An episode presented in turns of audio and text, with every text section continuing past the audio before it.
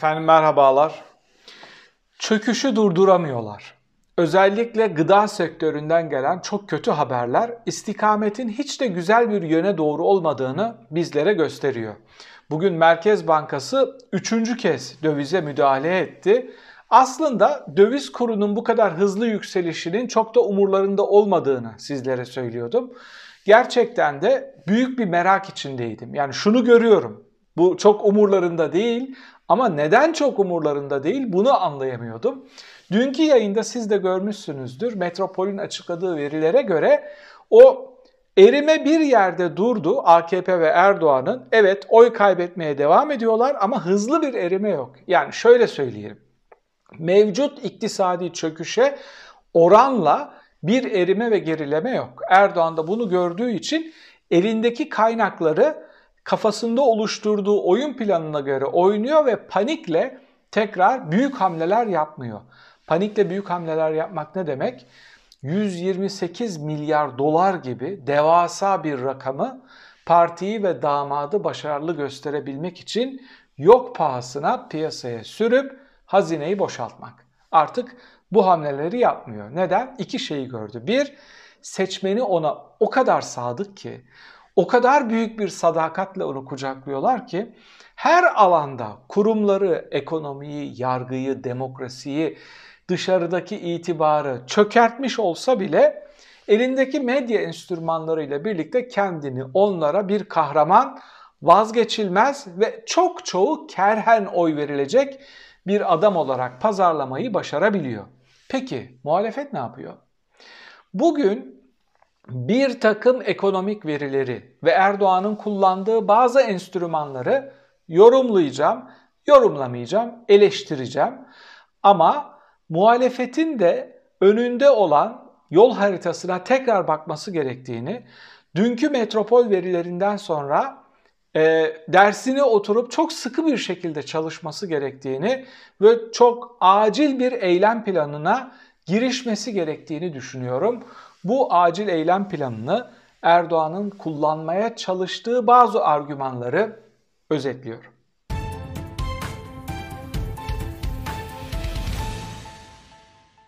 Merkez Bankası son on gün içinde döviz kuruna üçüncü kez müdahale etti. Bu ne demek? Elde avuçta ne varsa, swaplarla buldukları, ne bulabiliyorlarsa piyasaya sürüyorlar hızlı bir şekilde. Bunun da kokusu bir şekilde çıkacak çünkü ellerinde döviz olmadığını biliyoruz. Ama piyasaya hala döviz sürebildiklerine göre bu parayı bir yerden çekiyorlar. Üçüncü kez, son on gün içinde üçüncü kez dövize müdahale ettiler ve durumu Erdoğan'ın bu çöküşü izah ettiği kelimelerle, cümlelerle izah etmeye çalıştılar. Neydi o? Sağlıksız fiyat oluşumları. Yani normal değil. Normalde her şey çok iyi gidiyor memlekette. Bu sağlıksız fiyat oluşumları dış güçlerin bize hamlesi. Biz de bu Kurtuluş Savaşı'na karşı elde avuçta ne varsa onu sıkıyoruz ve fiyatı dengede tutmaya çalışıyoruz. Şimdi bu malın alıcısı olduğunu görüyoruz. Ortaya çıkan oy oranlarına baktığımızda böyle bir alıcı var. Erdoğan adres belirtmeden, ülke ismi vermeden dış güçler diyor. Ama o dış güçler dediği zaman seçmeni ne anlıyor? Amerika Birleşik Devletleri, Almanya, Fransa, İngiltere bile değil. Belki seçmeni öyle anlıyordur ama İngiltere, dikkat edin, şeyde de yoktu. E, Büyükelçiler krizinde de yoktu. O Erdoğan'la çok iyi geçiniyor. Ona yüksek faizle para satıyor ve gemilerini o şekilde yürütüyorlar. Ama öyle veya böyle batılı demokrasileri anlıyor Erdoğan'ın seçmeni. Ama şöyle bir şey oldu. Birazcık rakamlara baktım. Covid aşılamalarıyla birlikte kısmi bir normalleşme olunca bundan en çok kim kar etmiş ve ne olmuş diye baktım.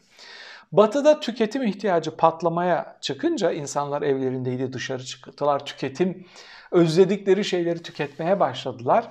Türkiye'nin ihracatı dikey olarak yukarı çıkmış. Yani batılı ülkeler Çin'le araları da iyi olmadığı için farklı bir yerde üretim yaptırtmak yerine bunu Türkiye'ye ihale etmişler. Şimdi ihracatta rekor kırdığın ülkeler bu ülkeler. Turizmde rekor kırdığın ülkeler bu ülkeler. En çok turist aldığın ülkeler batılı ülkeler, batılı demokrasiler. Listeyi uzatabilirim. Ama kendi tabanına, kendi tabanına bu ülkelere karşı Kurtuluş Savaşı mücadelesi veriyoruz tezini inandırtabiliyor. Bunu inandırtabiliyor ama bugün gıda sektöründen bir mesaj okudum. Diyor ki vatandaş, zeytinyağı üreticisiyiz, toptan satışlarımızı durdurduk. Yani ne demek bu? Karnımızı doyuracak kadar perakende satış yapıyoruz, toptan satışlarımızı durdurduk. Birkaç gün önce Erdoğan ne demişti? Stokçuluk günahtır, stok yapmayın. Adam diyor ki fiyat belirleyemiyoruz. Fiyatı belirliyoruz, satıyoruz, tahsil edinceye kadar fiyat artıyor, ürettiğimiz fiyatın üstüne çıkıyor fiyat. Kârı boş var, zarar etmiş oluyoruz. Şimdi şu soru, basit bir soru soracağım. Tüccar niye stok yapar? Tüccar malını satmak mı ister, saklamak mı ister? Satacak, sirkülasyon yapacak, sürekli para kazanacak. Tüccarın amacı budur.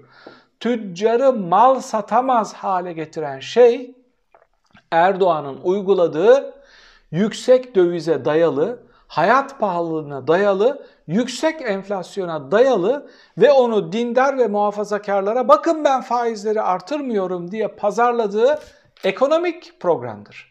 Sanki bu ülkede insanlar yüksek faiz ödeyelim aşkıyla yanıyorlarmış gibi, sanki bu ülkede insanlar yüksek faiz lobiciliği yapıyormuş gibi bir de bunu din üstünden savunmaya kalkıyor. Bakın tüccar diyor ki satışı durdurduk. Bunun bir sonraki hamlesi ne biliyor musunuz? Bir sonraki merhalede neyi göreceğiz? Gıda krizi. Gıda krizi göreceğiz. Paranız olsa bile temel ihtiyaçları karşılayamadığınızı ya da kara borsadan karşıladığınızı ya da fahiş fiyatlarla karşılayabileceğiniz günleri göreceksiniz. Bu şekilde devam edilirse. Neden? İnsanlar fiyat belirleyemiyor. Hiçbir tüccar bunu yaşamak istemez. Böyle bir şey yaşamak istemez. Erdoğan bunu iki şeyle açıklıyor.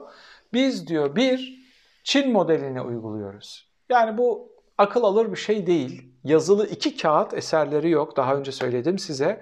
Biz böyle bir model çalıştık. Ortaya bunu koyuyoruz. İflası birileri çıkıp televizyonda bu şekilde izah ettiği için devlet aparatı ne kadar akla muhtaç ki bir trolün ortaya attığı, bir ekonomist trolün ortaya attığı bu izahatla birlikte çöküşü anlatmaya çalışıyorlar.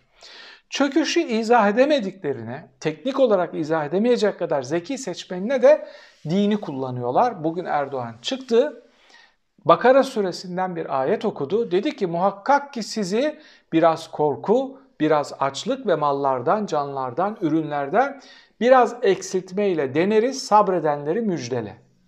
Ne diyor biliyor musunuz Erdoğan? Şimdi bu ayet ne üzerine nazil olmuş? Mekke'den Medine'ye göç edip yokluk çeken, her şeylerini arkasında bırakan ama onurlu bir hayat için, inançları için her şeylerini terk eden insanları teskin etmek için. Yani sabredin, biz size mükafatını vereceğiz, bugünleri aşacaksınız, teskini için vermiş. Şimdi Erdoğan bu ayeti kullanıyor. Diyor ki, çöküşün sebebi Allah, ben değilim.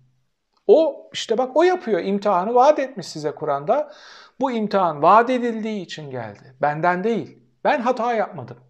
Ama başarılı bir şey olduğu zaman bu ülkede herkes cümleye şöyle başlıyor. Sayın Cumhurbaşkanımızın takdirleriyle, onun emrettiği gibi, onun hamiliğinde, onun, onun, onun, onun şahsım ülkesinde güzel olan her şey Erdoğan'dan, kötü olan her şey Allah'tan. İzahları bu şekilde. Yani Allah'ı suçluyorlar, kaderinize yanın diyorlar. Bizim burada en ufak bir kabahatimiz yok. Yani bunun alıcısı var mı? Demek ki bunun alıcısı var. Peki bunun alıcısı var da, bunun alıcısı var da o insanlar şu soruyu niçin kendilerine sormuyorlar? Mesela Almanya'yı Cenab-ı Allah altmış senedir niçin açlıkla sınamıyor? Cenab-ı Allah niçin mallardan yoksullukla sınamıyor? Almanya'da asgari ücretle Türkiye'deki asgari ücreti mukayese etmeyeceğim. Almanya'da asgari ücret alan adamın bir çocuğuna, tek çocuğa verdiği devletin senelik değil aylık yardım senelik diğer yardımlarla, çocuk yardımlarıyla ortalamasını aldığımızda Türkiye'deki asgari ücretin üstüne çıkıyor. Çocuk yardımı sadece. Bu ayetleri kendi çıkarlarımız için böyle çok genel geçer şeyleri, hatalarımızı izah etmek için kullanırsak gerçekten insanların, gelecek nesillerin dine bakışlarını kökünden baltalamış oluruz. Ayrıca Çin modeli diyorsun. Çin modelinde ekonomik çöküşleri ya da başarıları, çıkışları, sarsılmaları ayetle izah etmek var mı? Bu nasıl Çin modeliymiş böyle? Bizim bildiğimiz Çin felsefe olarak Maoist, para kazanmak için serbest piyasa ekonomisini sonuna kadar kullanan bir ülke. Erdoğan'ın kritiklerini bir tarafa bırakalım. Burada tartışmamız gereken, gereken çok önemli bir durum var. Bu kadar derin bir ekonomik çakılmaya rağmen Erdoğan'ın oyları hala yüzde, partisinin oyları yüzde otuz dörtte, kendisinin oyları, ittifakının oyları yüzde kırk civarındaysa muhalefet oturup bir acil eylem planı yapması gerekiyor. Bu tablo geçiştirilecek, zamana yayılacak bir tablo değil. Zira oyun kurucu olan Erdoğan, seçime ne zaman gidileceğini belirleyecek olan Erdoğan, hangi şartlar altında seçime gideceğimizi belirleyecek olan da o. Demek ki sizin bazı şeylere hazırlanmanız gerekiyor. Öncelikle bu verilerden sonra, dün biraz altını çizmiştim, Kılıçdaroğlu'nun çıkıp tıpkı Meral Akşener gibi ben aday olmayacağım, Millet İttifakı'nın önünü açacağım, Millet İttifakı'nın en güçlü opsiyonu kimse onu aday gösterilmesi için sonuna kadar mücadele edeceğim deyip Millet İttifakı'nın heyecanını tekrar zirveye çıkartması gerekiyor. Kemal Kılıçdaroğlu meclisten seçilecek bir sembolik cumhurbaşkanlığı makamını sonuna kadar hak eden bir adam. Cumhuriyet Halk Partisi'ni çok doğru yönettiği için bugün onun sayesinde bir Millet İttifakı var ve Erdoğan'a bir alternatif var. Bunu oluşturmak için senelerce uğraştı, senelerce çalıştı ve bu platformu oluşturdu. O, bu devri bitiren, süreci yöneten adam olarak tarihe geçecek. Ama Cumhurbaşkanı olması şart değil, gerekmiyor. Zira mevcut oranlara baktığımız zaman seçim çok zorlu ve çetin geçecek. Elimizi kolumuzu sallayarak seçimi kazanırız havasından muhalefetin çıkması gerekiyor. Ve herkes, A K P başta Babacan olmak üzere, A K P'yi ve Erdoğan'ı yakından tanıyan herkes seçimin güvenliğinden şüphe ediyor. Ucu ucuna İstanbul'da olduğu gibi kazanılma ihtimali olan bir seçimi kimseye yar etmeyeceğini herkes çok iyi biliyor. Onun için yüzde altmışla, yüzde elli bir elli iki ile değil, yüzde elli beş ve altmış arası bir bantla Erdoğan'a karşı seçimi kazanıp seçimi ve sonuçlarını tartışılamaz, görmezden gelinemez hale getirmek zorundasınız. Kılıçdaroğlu, ikinci önerim, Millet İttifakı'nı derhal toplamalı ve aday belirlemeyi değil, aday belirleme kriterlerini belirleme toplantısı yapmalı. Yani biz Cumhurbaşkanı adayını hangi kriterlerle belirleyeceğiz? Derhal bunun toplantısını yapmalı. Zira bir baskın seçim olduğunda formül ortada. Dört tane süzgeçimiz var. Adayları buradan bırakacağız. Hangisi en alta kadar gelebiliyorsa o adayımız olacak. Bu kriterleri, bu süreci, bu yöntemin belirlenmesi gerekiyor. Bir baskın seçim olduğunda haydi Millet İttifakı liderleri bir araya geldi, peşref çektiler, elense çektiler, alttan girdi, künde attı. Pehlivan tehrif, tefrikası dinlemek ve bunlarla vakit kaybetmek istemiyoruz. Bir kere bu ön toplantının açık bir şekilde yapılması gerekiyor. Bu toplantının yapılabilmesinin ön şartı ise tıpkı Meral Akşener gibi Kılıçdaroğlu'nda çıkıp aday olmayacağım, çok güçlü bir aday göstereceğiz çıkışıyla sarsmalı Türkiye'yi ve muhalefeti heyecanlandırmalı. Son olarak erken seçim kararı alındığında birkaç saat içinde, yani bir gün demiyorum bakın, birkaç saat içinde adayın belirlenip erken seçimde hiç vakit kaybetmeden baskın bir şekilde yola devam edilmeli. Bu üç öneriyi muhalefetin görüşlerine sunuyorum. E, kaybedilecek vakit yok. Metropol sonuçlarının altını tekrar çiziyorum. Bir önceki yayında onu anlattım, bakabilirsiniz. Sonuçları sosyal medyada da bulabilirsiniz. Bu sonuçlarla risk alarak seçime girme şansı yok muhalefetin. Sorum şu, bu yol haritasını, e, önerdiğim bu yol haritasını siz de destekliyor musunuz?